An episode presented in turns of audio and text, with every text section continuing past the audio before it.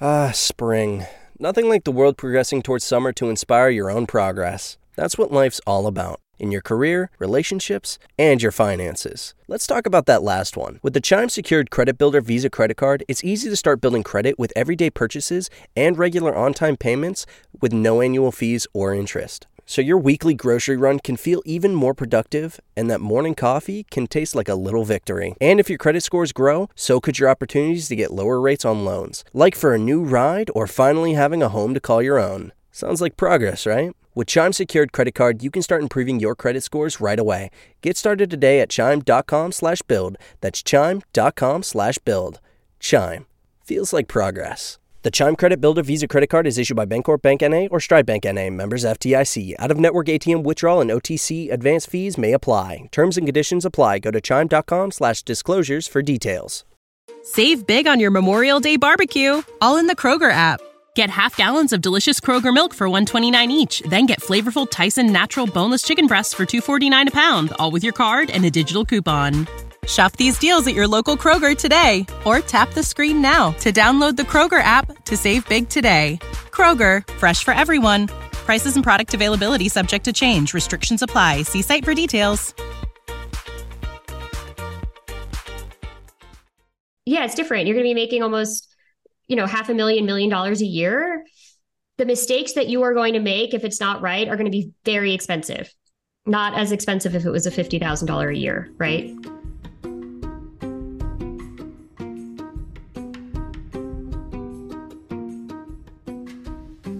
Hello, and welcome to Financials Podcast, Future Rich. My name is Barbara Ginty, and I'm your host. And I'm also a CFP, which is a certified financial planner. And I am here with my guest today, Christina. Hi, Christina. Hi. Christina, I'm very excited to have you on because I believe you are the first person on the podcast in six years with your career. Oh, yeah. Wow. I'm almost positive. This is exciting. Mm-hmm. I had an expert come on who had your same career, but that was it. I have never had a guest. So, would you like to introduce yourself tell us your age, what you do for a living, whereabouts you are, all that jazz. Okay. Um, so I'm Christina. I am a 32, almost 33 anesthesiologist in the um, in the South in the Tennessee area. I also think you're one of my first Tennessee people. Oh, it's it's hard to keep track because we have yeah a lot of firsts today for me. Very nice. And then how much about how much do you make? You know, that is a very interesting question. Okay. And I was a little embarrassed because I was trying to look up my tax return from this year and I saw the one from last year. So my base salary is about 500,000 a year, but I I have the ability to make more because we're short staffed and we get to mm-hmm. take more call. And I was talking to my good friend and colleague yesterday. I was like, oh my gosh, I don't even know how much I really make. And he said, Well, I made about 700. So you probably made somewhere around there. And that's Can we just my... take a moment and say how amazing that is? Um, yeah, it's it's different. Um, I was a resident for many for four years, and you know, getting to this point was a long, a long, journey. Yes. So the number does kind of jump from one day to the next and it's a little strange, but yeah, it's it's definitely a blessing. Yeah, well, oh, hard earned blessing though. It's not like it had to go well, through all the work. Okay, and then you have some you in your submission. You said there's some changes potentially coming up, which is why you wanted to come on. Some changes in income and all that stuff. Mm-hmm. Yes, yes. Okay. So I also have a in our field and most um, physician fields um, including nurse um, nursing fields as well. You can do some people call it traveling, some people call them mm-hmm. traveling assignments or um, locum tenens work. So um, that's where I generate some of my 1099 income, and I just started that at the end of last year. So that is addition to my W two income. So hopefully, Perfect. try to tackle some debt. Yes. Okay. So let's talk about it. So we have you have fantastic income, but it's very expensive to go to medical school. So let's talk about where we are with debt. Yes, the number is um, about two hundred and forty-eight thousand dollars. Um, you know, I was expecting it to be higher. I probably, if I were to guesstimate on average or like the lower end of average, or probably, I, I'm not sure, just probably about average. All right, so 248. Is it all public, private, combination? Um, no, this is all um, federal. Um, federal, perfect, amazing. Yeah. Do you qualify for the public service loan forgiveness? Is the one of your is your W two a qualifying institution? So currently, no. I have about four years um, just from residency in qualifying years, but you know, there's a lot of schools of thought out there. Whether do you pick a job with, um, mm-hmm. you know, the nonprofit status for six years? Um, I, I'm currently not in that status. Yep. Okay. Um, so my goal was going to just to be to try to tackle it ASAP. Okay, so let's run through where we are. So your income varies, but we're we'll say around five hundred thousand. Sure. So do you mm-hmm. have an idea about what you bring home monthly? Um, what I bring home monthly, hmm, that's another thing. I should pay a lot more attention. It's okay. You're busy. You're doing important work. But okay, I, when I get my paycheck, it kind of I split it into two accounts. And in my Chase account, I get four thousand, and in my other online banking account, I probably get anywhere from like let's let's just say twelve thousand dollars, and that's after I've contributed that's not including like my HSA contributions and my 401k contributions. Okay, so th- so this is what I wanted to talk about with the savings because as a doctor, the tricky part is you have to. I agree with you. You want to pay off your debt, but you also want to save, right, for retirement. So we'll do both. So you have a 401k through your W two job, and are you maxing that out, doing the full limit of 20? This year will be 23,000. So I actually do the mega backdoor Roth. Amazing. Yeah. So I, okay. I usually I max that out for. So I started working. Let's see. I don't even know. I graduated residency. I got to do the math here. I'm just all over the place. That's okay. Um, but I'm a year and a half into uh, my employment.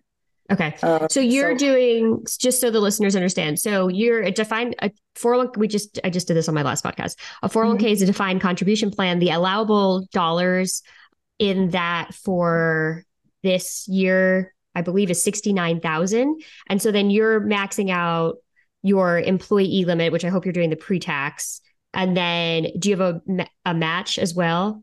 We do have a match. I forget how much the match was. Um, that's okay. So you're doing your so like for instance for this year for 2024 you're going to do the employee limit of 23,000 you'll have your match and then the difference between that number and 69,000 you are putting in as a non-deductible contribution correct? The after tax mm-hmm. contribution correct. Yes. And then are you immediately converting that into Roth? What do you do so, once it goes in? So I know I so my 401k is a Roth 401k and I don't know if I've immediately converted the after tax dollars to Roth dollars, but I be- but I believe I believe they are in a Roth account. So when you look at your statement, it says 100% Roth because it the, I, the the the company match almost always is not. Usually the company match is going to be pre-tax as they get a corporate deduction. Hmm. I would have mm-hmm. to double so we, check. I'm going to give you a little homework. Yeah, to double we'll double check that. And so your the your 23,000 the employee contribution, the IRS limit on that one. That's going in as Roth. Correct. Okay. And then the not so then the usually their need for the after tax contribution, also known as a non qualified contribution, there normally needs to be an election to convert that to Roth. Just because your payroll for the 23,000 is Roth doesn't necessarily mean that after tax automatically goes to Roth. It would be hmm. great if it did, but usually there needs to be some sort of election for that. Well, so that is good to know. Yep. So you just want to check that. And it depends who's who's the administrator of your plan. Who's what's the company? Uh, my the my oh employer. No, no, no. The um, 401k provider. Um, Empower. Empower. I'm just trying to know if I know that one off. I'd have to do a little digging. We do a lot of mega backdoor Roths for clients. So we know a lot of the providers. I would just have to do a little digging. They're all very different. Some of them is a phone call, some of them are a form, some of it's an online election they're all very different. So I would just verify that. You can verify that I call them money types, right? Because we have pre-tax, traditional 401k, we have Roth 401k, and then we have non-deductible, also known as after tax. So you just want to check your money types on your statement. You, sh- you should be receiving your end of year statement soon if you haven't already, or you can go online and download it on Empower. And then you want to check not always that clear on the statements. It should be somewhere on there. You can always call, but you want to verify the types of dollars to see if that non qualified you know, non-deductible dollar has been converted or went in after tax because then the issue is, right, it's not terrible. You're still putting money away. It goes in after tax, it grows tax deferred, but it's not a Roth. Does that make sense? I see. So, mm-hmm. oh, I'm actually looking at this now. So, okay. yeah, fifth, so some I have some in the in plan Roth rollover, some in after tax, and then there's an employee employer match. It's a little bit separate. Yes, because that will be pre tax. So you have some in the in plan conversion. Is that what you said? Correct. Okay, so an in plan conversion is converting dollars from non deductible to Roth generally. Okay. And then, but you do you do have a uh, line item that says after tax too. Yes. And there's money there. There is. Is that money invested? It is invested. Okay. Hmm. So here, okay. Do you have any outside IRAs, like anything outside of this 401k? I do. Um, I have money in a Vanguard account. That is that a traditional IRA or a Roth IRA? So I just like two days ago converted. Um, so I'm for 2024, I contributed the max 7,000 and then I converted that over to a Roth. Did you consult an accountant before doing that, a CPA? I did not. Uh oh. Mm-hmm. You are not eligible to do a deductible IRA. So I could. So what I did, I thought it. So I did um, talk to different people about it who said I could, couldn't, and I called Vanguard. So, so you I, did a not you did a non deductible contribution and then you converted it. So being putting in a traditional you you put it in as a non-deductible though so you're not going to get the write-off on it because you're not if you have a workplace plan and you're over a certain income threshold which you are you're not eligible for a deductible ira you can do a non-deductible ira so you did a non-deductible ira which after tax essentially mm-hmm. and then you converted yes. it. Yes. Okay. That should be fine. Okay. Do you have any other iras besides that one that you just did? Um so what ha- so I started with the since residency, I had a Roth IRA, and then okay. I recently opened the traditional IRA. Yes, those would be my only. Have, have you heard of a, the pro rata rule? I have not. That's the name sounds familiar, but I have no mm-hmm. idea really what it means. So that's why I asked if you consulted a CPA because you don't want to run into the pro rata rule. It's very problematic. I don't think you did. I'm also not a CPA and I'm not licensed for tax advice. Also, this is educational. Do you have a CPA? Yes. So I just found one recently. Okay. You have to have one. you need one. You're at a high income level, and there are things that, like, for somebody in a lower income threshold, a non deductible, I, I hate non deductible. Why don't we just say that? I don't think there's any reason to like mm-hmm. tempt running into the pro rata rule or God forbid running into the pro rata rule. It's a nightmare. I there's other ways for you to increase your savings without doing that. Also, seven thousand dollars is a drop in the bucket for your income level, right? So um, yes, if that gets screwed up, that's going to be a nightmare for seven thousand dollars. That's true. Mm-hmm. So return, literally return on investment, return on your time. So verify with the accountant that you didn't hit the pro rata rule. I don't think you did because it went in as non deductible because you are not eligible for a deductible IRA. Give it your income. People don't know that, but if you are eligible for a workplace plan and you're a high income earner, you are not allowed to do a deductible IRA outside of work um, or a Roth, right? Because Roths have very strict income limits, which are more well known. What's really great is what you're already doing which is the biggest bang for your buck, which is the backdoor Roth, the mega backdoor Roth. You just want to make sure that all of those non-deductible dollars are immediately being converted. And the reason they want to be you want them immediately converted, not invested and converted is because then you would pay taxes on the gains, right? Makes it messy. With all of these strategies, you want to make them as clean as possible and stay within the rules and not have unnecessary tax or unnecessary headaches, I guess. Like the pro rata rule to me is a big headache. Sure. Does that make sense? Yes.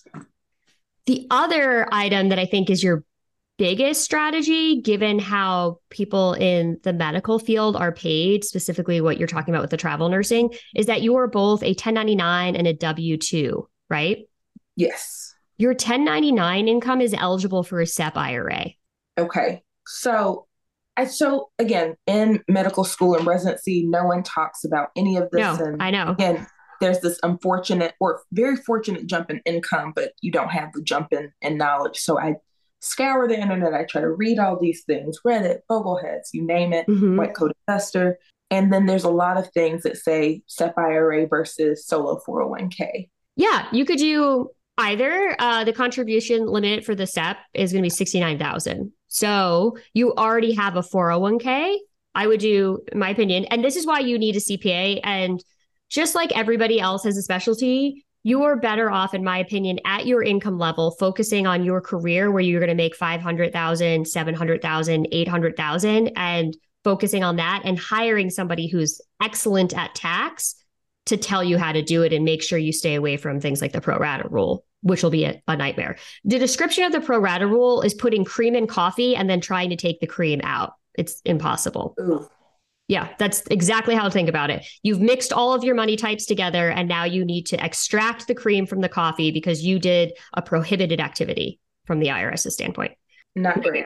No, it, also not worth your time. If you think about what you make hourly, like you don't want to be doing this. Like you should, in my opinion, hire a CPA who makes sure you maximize your retirement strategies using the vehicles that are the best and most use for you, which would be a SEP well over a non-deductible IRA, right? 69,000 versus 7 is very different. Correct.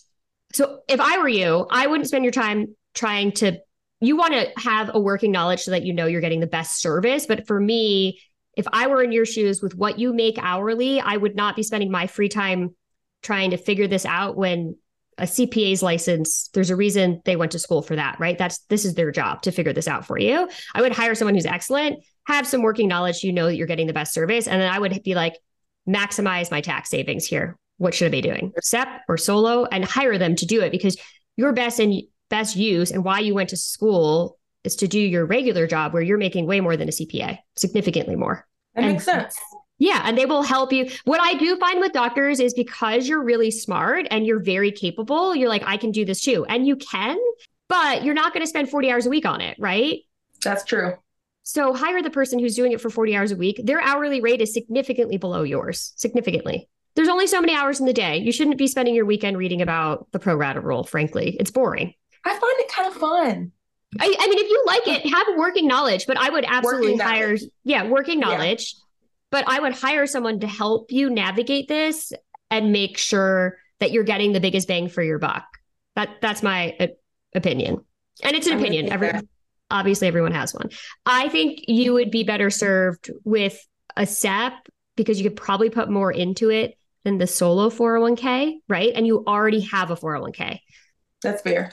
And then you're putting a ton of money away, and then you're not messing around with these non deductible Roth conversions, which scare me. I hate non deductible. Yeah, they're scaring me now. It's like you find out more. You you don't know what you don't know, That's and then you're like, oh, I didn't know that. Thought I was doing the Mhm. right thing.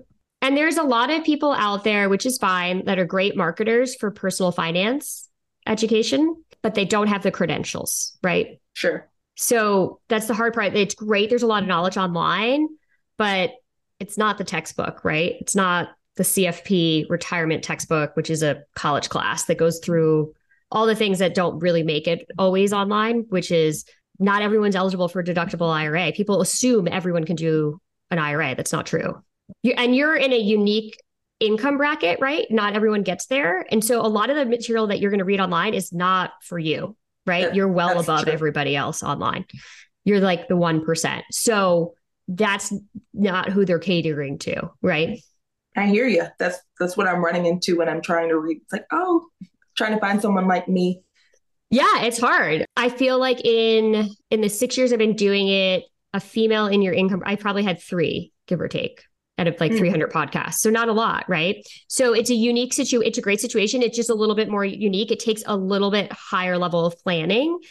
Especially, which is the great thing, is that you are running 1099 and W 2, which is most most doctors do. And it's excellent because you can use most doctors will do a SEP to maximize that 1099 income. And I would get it so that you can maximize the full IRS limit. That would be like a strategy, in my opinion, to get enough on the 1099 that you can do the full 69,000 in the SEP. And then you can also use your Empower 401k to to also do um, the defined contribution limit there as well. And that's your mega, da- those are your biggest bang for your bucks, right? You have a full pre tax option on the SEP for the 69,000. And then I would do, if you want, I would do, also do the pre-tax on the other one, but it's your choice. You could do all Roth on the except for the employer match on the 401k. So you're running never, both.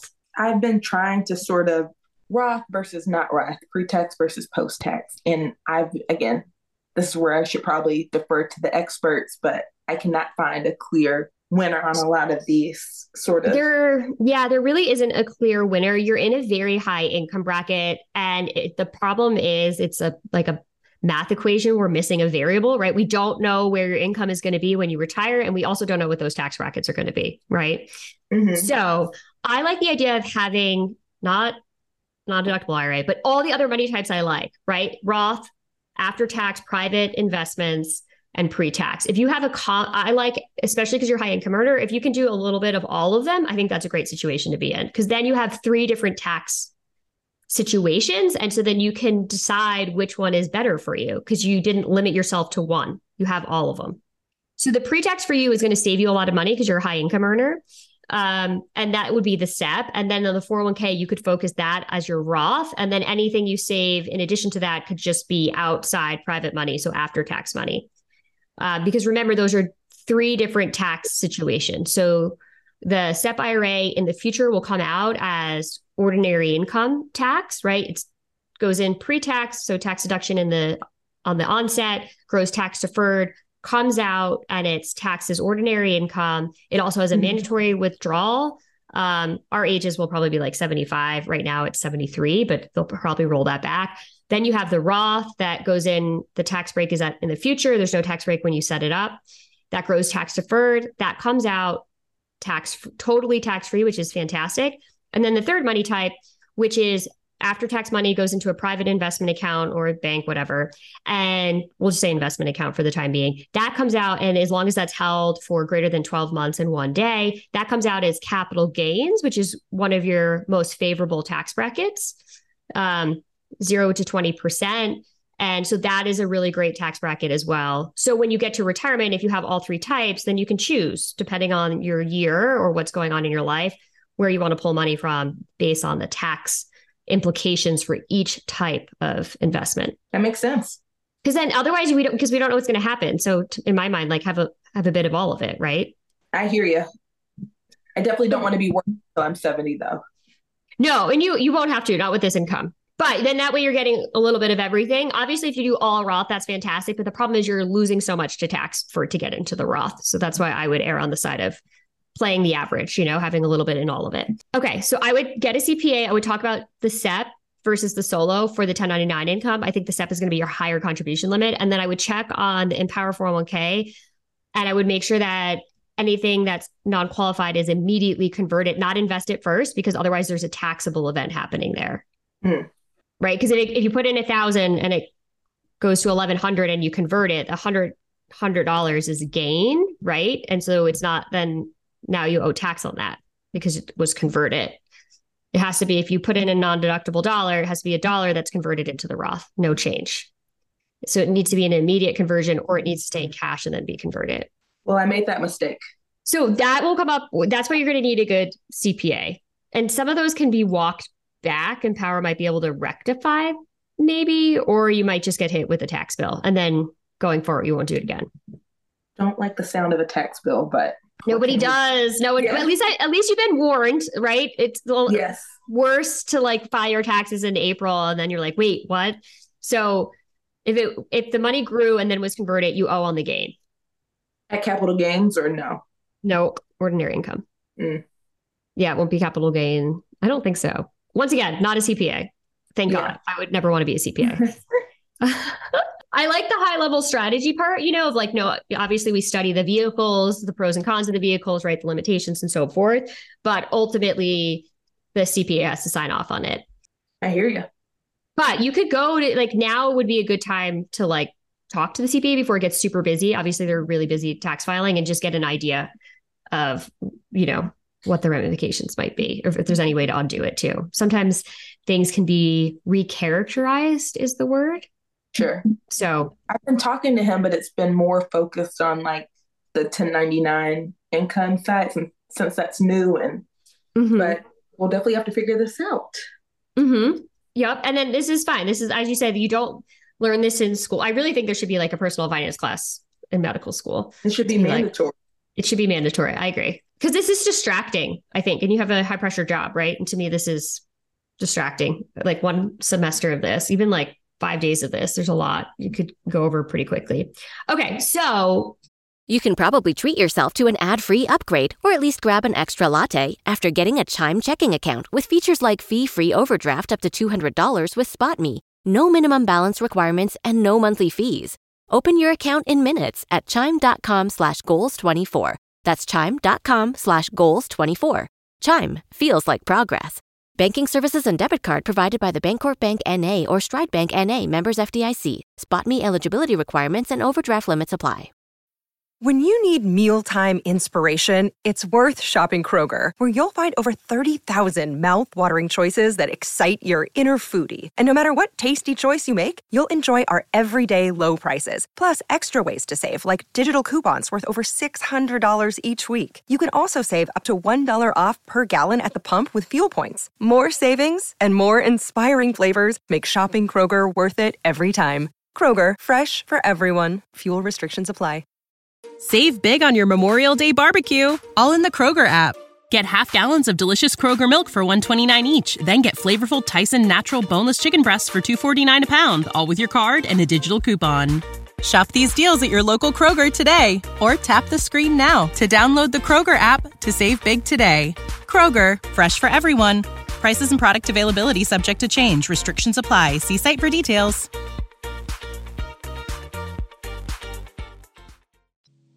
Taking care of your health isn't always easy, but it should at least be simple. That's why for the last three years, I've been drinking AG1 every day with no exceptions. It's just one scoop mixed in water once a day, every day, and it makes me feel ready to take on my day. That's because each serving of AG1 delivers my daily dose of vitamins, minerals, pre and probiotics, and more. It's a powerful, healthy habit that's also powerfully simple. With AG1, I know I'm getting essential brain, gut, and immune health support with vitamins, probiotics, and nutrients from whole foods. I like to think of it as my nutritional insurance. I know I'm covering my nutritional bases from the very start of the day. If there's one product I had to recommend to elevate your health, it's AG1, and that's why I've partnered with them for so long. So if you want to take ownership of your health, start with AG1. Try AG1 and get a free one year supply of vitamin D3 plus K2 and five free AG1 travel packs with your first purchase exclusively at drinkag1.com forward slash future rich. That's drinkag1.com forward slash future rich. Check it out. Those would be my recommendations for the retirement. And then what's the plan with the, how much are you planning on tackling the student loan debt? How much are you planning on because we actually didn't go over like rent or anything like that.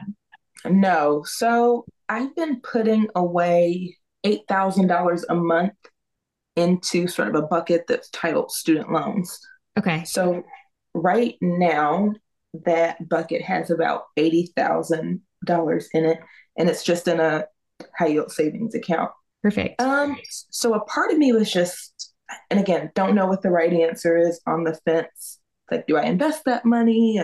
Some friends talk about real estate syndications and or do I pay down the student loans? The student loans are about 5.75%. I get an offer to refinance at like 5.4.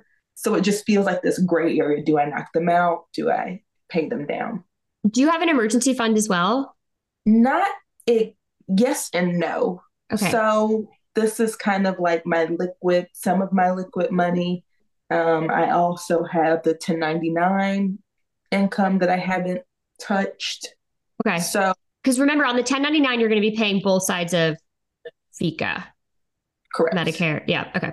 Um, good. See, that's good. Because Some people don't know that. And that is a shock when I say that. I'm on the fence about the student loans. I think it'd be really wonderful for you to just get rid of them. But you also want to keep something in an emergency fund. Even though you have very good income, I still believe in having one. So why? And that's the other thing. Why get so some people are very debt averse and go, "Oh my mm-hmm. gosh, I just hate that it's sitting there." Okay, get rid of it. But I'm kind of as long as I'm growing, mm-hmm. it, it doesn't bother me. But I I guess I would feel great if it was out of the picture too. I just don't. Again, it's one of it's the biggest Yeah. So the interest, so right, so what's interesting right now is we finally have good interest rates. So before, when your interest rate was 5.7 on student loans, you're making zero in the bank, then obviously it made sense to pay it off, right? Because you were, Yes. so now that you have probably probably getting 5% in the bank. Mm, the hard part is you need to run both, right? We need to like have you in my you don't have to get rid of it all right away and not save to do it, but I think there should be a plan to get rid of it unless you think you might go back and work for a nonprofit at some point, in which case you could get it forgiven in 6 years. Also with refinancing, the concern with refinancing is that would be a private company, correct? So you would lose the the federal Mhm. protections and opportunities for different repayment programs. So I would keep it federal. That would be my advice. The federal has a lot of more flexibility than the private in terms of like different repayment programs and that forgiveness that you don't get with a private loan. I wouldn't refinance it. I'm on the Yeah, fence that- about paying it off. I think maybe figuring out an amount that's comfortable and a time horizon that feels comfortable. I told myself three years, just kind of random number, two to three years. I told myself, okay, this year in 2024, I could knock out half of it and then Yeah. coast the rest of it. But that's completely arbitrary. There's no science behind it. It's just mm-hmm. having a plan, which is I, I work with a a financial, I guess you would call herself a financial therapist. And she was just like, yeah, just have a plan for it. I like that you have a financial therapist, but you really need a CFP. You need, I have one. Oh, a You CFP. do? Oh, oh no, Yeah. no, no. I have a I have a CPA, but I do You have a CPA. CFP. Yeah, but I, need- I do. here's what you need you need a team you need somebody who's going to be saying you should be doing the step you should be doing this it should be immediately converted. We're going to verify that it's done quarterly on a regular basis that we're not running into any rules. Confirm it with the cpa make sure the filing goes well. Therapist is great but therapist is not trained to do some of the work. That is true. therapy is also really important don't get me wrong i have a therapist but well we'll get most of it figured out today. I like the idea if you want to do three years that's aggressive right? We're gonna you're gonna be putting most of your a decent amount of your free cash flow towards that what are your living expenses So that's also an interesting question. I may be moving to the DMV area in like July, August. Um, so right now, dc metro area you say? yes, okay DC, Maryland, Virginia. got it okay So right now I gave up my apartment. I moved back in with my parents. So yeah, living expenses I pay like forty five hundred in rent okay a month. here's what I think would be a comfortable number. I think if you got rid of your, what I was thinking, ballpark, is if you got rid of your debt in five years, Okay. roughly 50,000 a year, give or take. That way you still have, I, I still think it's always important to have an emergency fund. As you know, we never know what's going to happen. If I think you'll probably always be employed and making a good income, but it doesn't hurt to always have a little cash available for an emergency because usually when you don't have it is when we have an you know when an emergency occurs. It'll still allow you the flexibility to potentially max out a SEP and still max out the full defined contribution limit doing that mega backdoor Roth and have money to live in live on and still get rid of the debt without being too aggressive. If you have extra cash you don't need it that's great. Put it towards it. But i think if you did it over a five year time horizon that will go by very quickly. You'll still be very young and you'll be completely debt free. That does sound good. Because then at that, you're 33. So then in five years, you're 38 and you have, you know, you're under 40, you have no debt and you have, you're making a great salary. You could save a down payment in 12 months, you know, if you wanted to buy, buy a home or whatever you want to do, right? Then the world's Mhm. your oyster.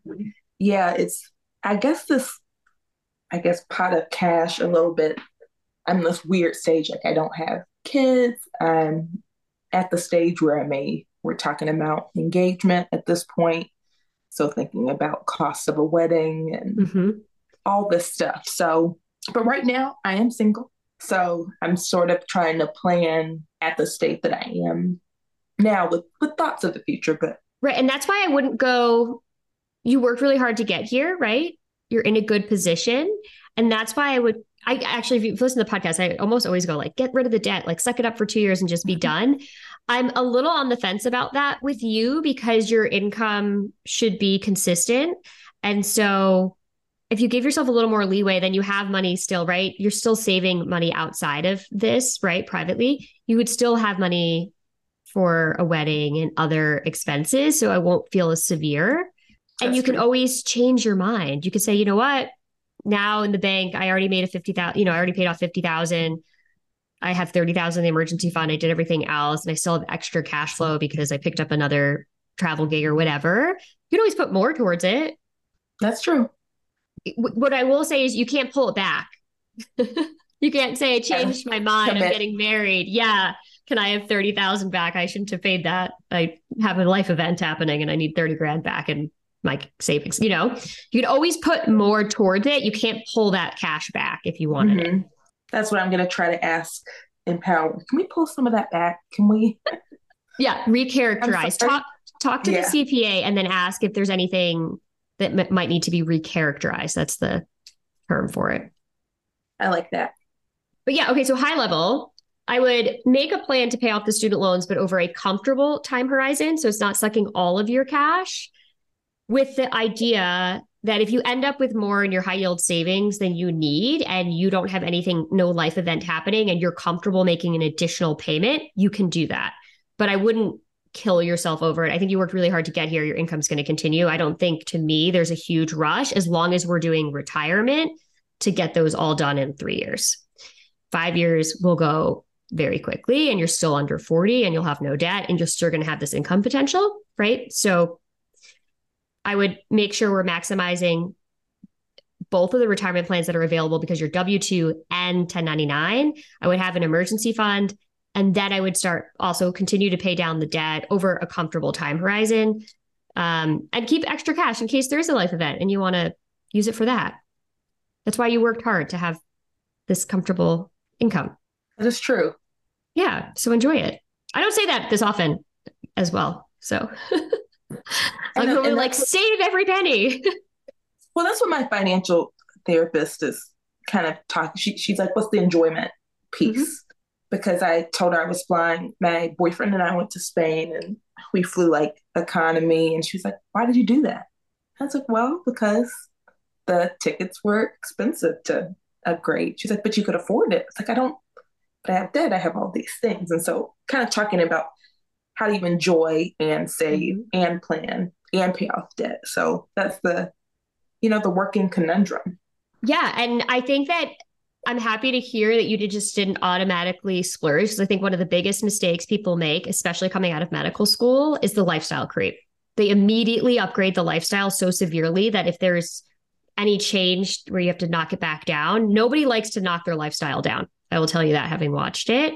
Increasing your lifestyle is always enjoyable. Decreasing your lifestyle, that lifestyle creep is very hard. So I actually think you're making really sound decisions, being very thoughtful about how you're going to use your income and it will get more comfortable. But I like the idea that you're not automatically inflating your lifestyle to your income because you can, but you also do have the debt you want to get rid of. In my opinion, if you can get rid of it by the time you're 40, that's ideal because then you have a number of years where you can still work and save without the debt, right? Correct. So I think the priority should be maximizing the retirement every year, right? Because you're 33. So you have, we want to make sure we get the compounding of interest effect, right? And we maximize because each year, those are the limits. You want to hit those limits because we can't go back in time, right? And say, I wish I'd saved more. So this is the most time you're going to have today, right? For the compounding because the magic number is 7.2%, your money doubles every 10 years. We want to get you as many doubles as possible. So to me, the priority is like, let's get the retirement going since you're 33 and get as much in those vehicles as possible and utilize the tax code to our benefit. Secondary would be I always love an emergency fund. You have to have one. That's really easy for you. You have that. And then, so really secondary is in how do we get the debt paid off in a comfortable time that allows you to still have a nice lifestyle? And in my opinion, as long as you do that by the time you're 40, I think you do by the time you're 38, you're going to be in a good position. You're already in a good position, but you'll be in a better position. That sounds good. Yeah. And thank goodness for these interest rates in the bank because that's really helping a lot that we're like your interest rate you're earning is comparable to what you're paying. It is it is helpful. Luckily it's not like luckily I'm not trying to buy a house right now because those interest rates aren't super favorable. But they might go down a little this year. And honestly, The problem is we had those two and a half, three percent interest rates, and I don't know that we'll see those again. Getting like a 6 mm-hmm. or seven is more normal, historically speaking, if you look at the historical average of mortgages.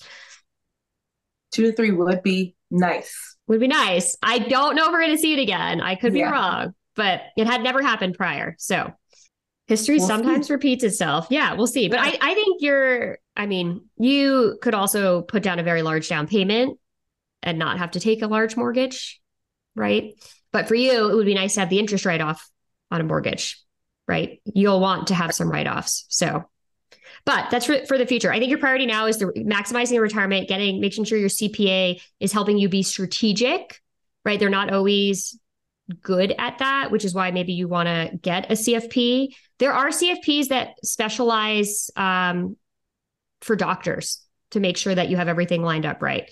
So you could find someone who specializes in catering to your field and then just make sure that they have a working relationship with your CPA and that you have so that therefore you have the right team around you, right? And they're coordinating and, and working to your advantage. Yeah, you're in a overall a great spot. Thank you. Yeah it's an adjustment, as you can see. Yeah, and it's a learning it's a learning curve, right? That that's the it's almost like a lottery winner, right? You go from being a resident to all of a sudden having fantastic income and no one no one teaches you this and as we talked about a lot of the material out in the media i will tell you it has to be generalized to be in the media you can't do anything specific. Everything has to be watered down and very general to be not taken as advice. So what you're reading is really not catering to your situation at all. And in my opinion, some of that material is dangerous if you take it and act on it, right? Because it's not specific to you and your situation.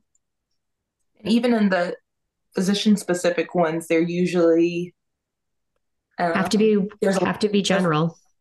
Yeah, uh, and they're usually middle age or 40s 50s mm-hmm. like so i'm in this weird little yeah. space like what do you do when you're 30 in your early 30s functionally single just getting out yeah, it's a great spot to be, but that's why I think you're if you think about what you're making hourly, that's why I think you are in the position to hire the right team around you to make sure that you're making the right decisions and those decisions are based on your specific scenario. You're right. It's something to consider. Yeah. You have to think about it. Like, would you fix your car yourself? Yeah. He was like, Do you want to learn? It's like, no, I don't want to learn to change yeah. my brain. You can. Um, Anybody can learn it. You could read, watch YouTube, and you could do it. You're smart. But is so, it not it's not the best use of your time, you know? You're right. What do you but what do you say to because a lot of the, you know, doctor specific mm-hmm stuff that you read. And again, I was a resident and I was targeted. You know, you get all this stuff, and then you get people trying to sell you disability and insurance and correct. And then then you get into a space and everyone says, well, fire your financial advisor. They have do it yourself. Yeah. yeah. You so can do, do it. That, yeah. I think that'd be crazy at your income level to do this, unless this was your absolute passion what I would tell you is if you were doing your job, if you tried to do medical school half time, how does it take you? Can you do it in the same amount of time or does it take you longer? Yeah. Yeah. Just like anything else, takes you, would take you longer. You can learn this and you can do it. But what you need to be reading is the CFP retirement textbook, not a blog. And I don't know if I have any interest in reading any more textbooks. I've had too many. Yeah. Oh, and also, like, the CPA exam is a hard exam. The CFP exam was a 10 hour, two day exam, almost as much as a law degree, right? You can do it. I think at your income level, there are certain things in your life that are going to make sense to pay a professional to do for you because you're going to make more than the professional you're hiring to solve the problem for you. You're right. And that's a, that's a hard pill to swallow. It's coming because you don't always want to spend the money on it, but at a certain point at a certain income level, a paid professional is going to solve problems for you and help you maximize where you're going to be financially. And I will say, not everyone is the right professional, right? Like you don't want to get sold shitty whole life insurance just because you make a lot of money because it's probably not your best bet. I hate whole life insurance and that will make that person rich. But if you go, that's why I like the CFP. You know that that person sat for the exam, they did their due diligence, they're automatically a fiduciary if they have the CFP. We have to commit to that. They have an ethics component and we're monitored right? So find a CFP because then you know they've met those criteria, just like you would find a CPA because you know they have the licensing and they met their criteria. And you can find CFPs that specialize in the medical profession or dentist, or you know, there's people that focus specifically on C-suite, right? Because that's a very unique position as well if you're running a company. So you could find someone and interview them and make sure it feels like a good fit. And a CFP will be transparent on how they're paid. They should be very clear with you how they get paid and what the cost is and what you get in return. I'll be doing some some research then. Yeah, and, and I think since you like this, it's not like you turn a blind eye and you turn everything over, but you're having somebody who does this as their living, right, as their career, putting a, together a plan for you of which you say yes this feels comfortable. No i don't like it. What about this? Like it should be a team effort. It's not that you blindly turn your money over and hope it goes well. It should they should be bringing to you ideas right? Like now that you got this job why don't we think about doing this differently? Or it, it's a team effort. You hired a professional to bring you professional advice and you could take it or not but it's a team effort. So you don't want to go into it blindly. So it's important you still have a working knowledge, but you're letting them do what their specialty is. You're right. Now, if you came on the show and you were making $50,000, would you need to hire a team? No, probably not. Right. Right. But you're, you're going to, yeah, it's different. You're going to be making almost, you know, half a million, million dollars a year. The mistakes that you are going to make, if it's not right, are going to be very expensive not as expensive if it was a $50,000 a year, right? Yeah, I, am fearing that now that I. Yeah, eh, but what you spend for, let's say you spend over the course of a year $5,000 for a fee based planner or $10,000 for a fee based planner, but they save you 30,000 in taxes. Well, then it pays for itself. Yeah. I think that sometimes there's some sticker shock. Yes think about what you're going to get from it and not necessarily the cost is what I would look. I pay for a very expensive CPA. I'm a business owner. It's expensive. There's a lot of things that I pay for that are expensive, but I also have to look at the flip side. If I don't pay for it and I do it myself and it gets screwed up, what will that cost me? You should You're think right. I, right. I, would I would think of yourself, yeah, I would think of yourself as a million dollar business. And if you were a business owner, you would be hiring a team. You'd have to because your day job is making the million dollars, right? Yes. Mind the business that pays you.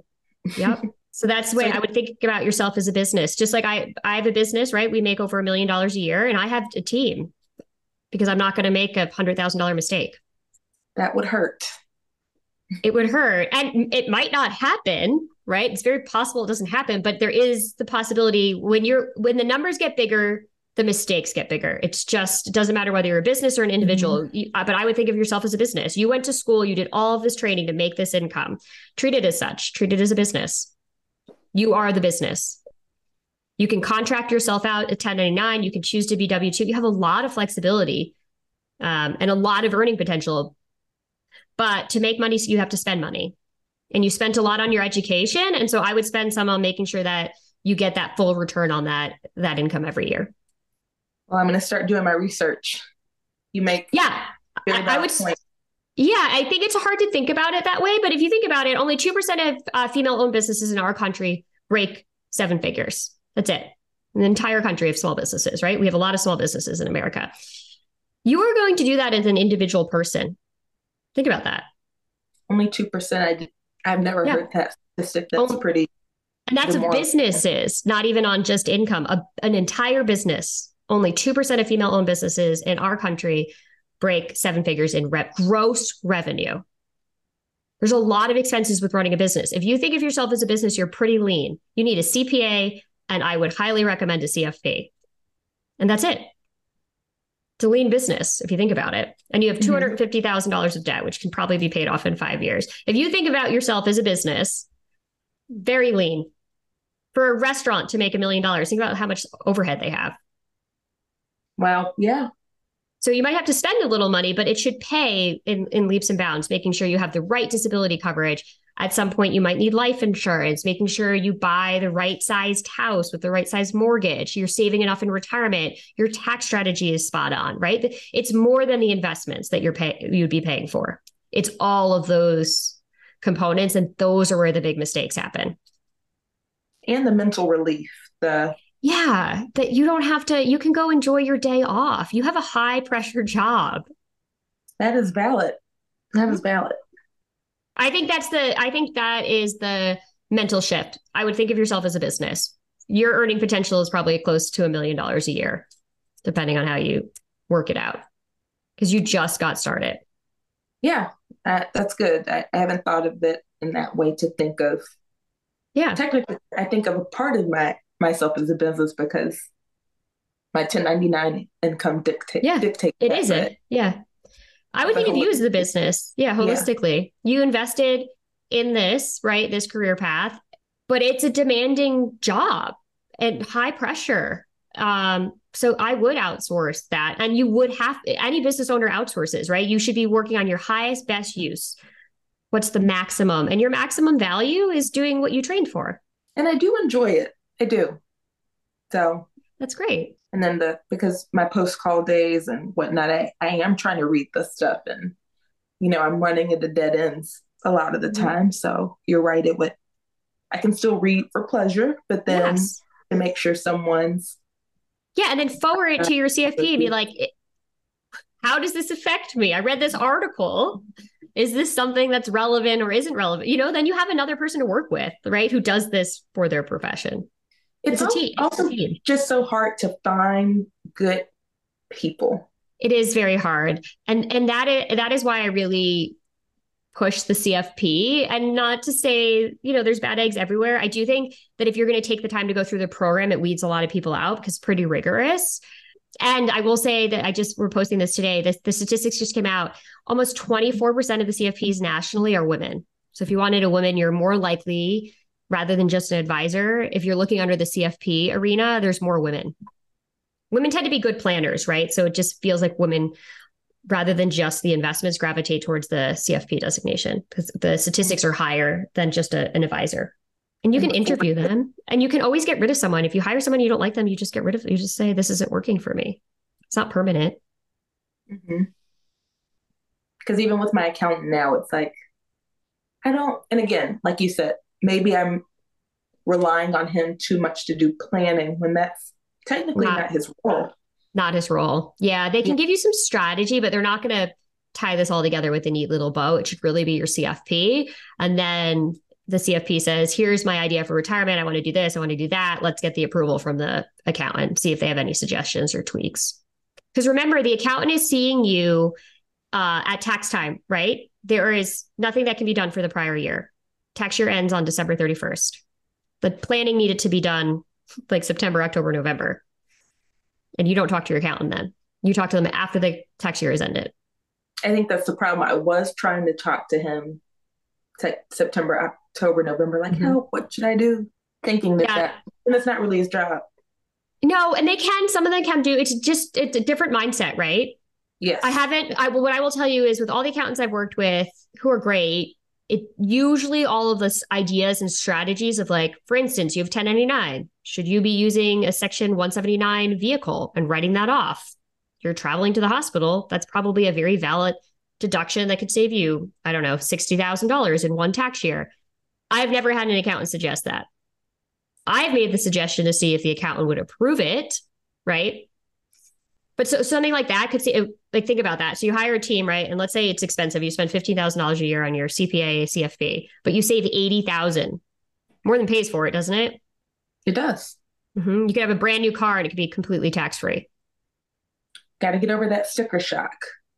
Yeah, think about what you're not saving currently. Yeah. Yeah.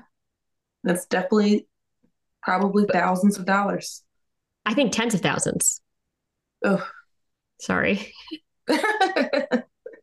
but like you could be. I know like, it. Uh, yeah. I mean, like, so for instance, with the 1099 income, I would look at a section 179 vehicle, something that meets the weight requirement. You're driving to the hospital, you're traveling. Maybe you drive to the travel station for whatever the term is. But the, these are things I would want the accountant, the CFP to suggest and the accountant to approve. I know he But- didn't mention that. And because I drive my little Honda Accord. I was just going to say, you're probably driving a Honda Civic. I was just going to guess that. And you probably could be driving like a brand new Range Rover that's complete was completely tax free or 80% deductible. And If I you my want. G Wagon Yeah, or You your G Wagon. on the jets. Yeah, but the, the thing is, if you don't, if it's a tax break and you have a high year and you hit 750, you sit down with the account and say, okay, maybe I need to hide 150,000. I'll go get a G Wagon and reduce my taxable income. Think about that. And you're spending 15,000 then in that scenario to save 150,000 on your taxes. Think about that. The hardest thing when you think of yourself as a business owner is you really do need to spend money to make money. No business opens a restaurant and then doesn't put a sign outside because it was expensive or doesn't get the refrigerator because it's expensive. You have to invest to make those businesses work, right? Takes money to make money. It does. It does. And you've already spent a ton of money, right? Think about what you invested into this career. Money and time, and you can't get that back. So Mm-mm. have to make the best decisions moving forward. Yeah, and you will. So this was wonderful. This is a really fun podcast. I appreciate you coming on. Thank you for having me. This was really, I've learned a lot and I got some more digging to do. And I'm going to think of myself as a business for sure that. Think of yourself as a business and think about with businesses, you have to, sp- you don't want to spend frivolously. Like you don't want to hire somebody who's a jerk and not going to help, but intentional investment in yourself going forward to make sure you're maximizing this, I think is important. I've got it. Thank you right. so much. Yes. Will you stay in touch with us and keep us posted? We'll do. Absolutely. All right. Wonderful. All right. Well, thank you very much for coming on. Thank you. Time for our disclaimer. The opinions voiced in this podcast are for general information only and not intended to provide specific advice or recommendations for any individual. All performance references are historical and do not guarantee future results. Make sure that you consult with your own legal, tax, and or financial advisor before making any decisions. Save a little more this month. Chime checking accounts have features like fee-free overdraft up to $200 with SpotMe and no monthly fees. Open your account in minutes at chime.com slash goals24. Banking services and debit card provided by the Bancorp Bank N.A. or Stride Bank N.A. members FDIC. SpotMe eligibility requirements and overdraft limits apply. When you need mealtime inspiration, it's worth shopping Kroger, where you'll find over 30,000 mouthwatering choices that excite your inner foodie. And no matter what tasty choice you make, you'll enjoy our everyday low prices, plus extra ways to save, like digital coupons worth over $600 each week. You can also save up to $1 off per gallon at the pump with fuel points. More savings and more inspiring flavors make shopping Kroger worth it every time. Kroger, fresh for everyone. Fuel restrictions apply.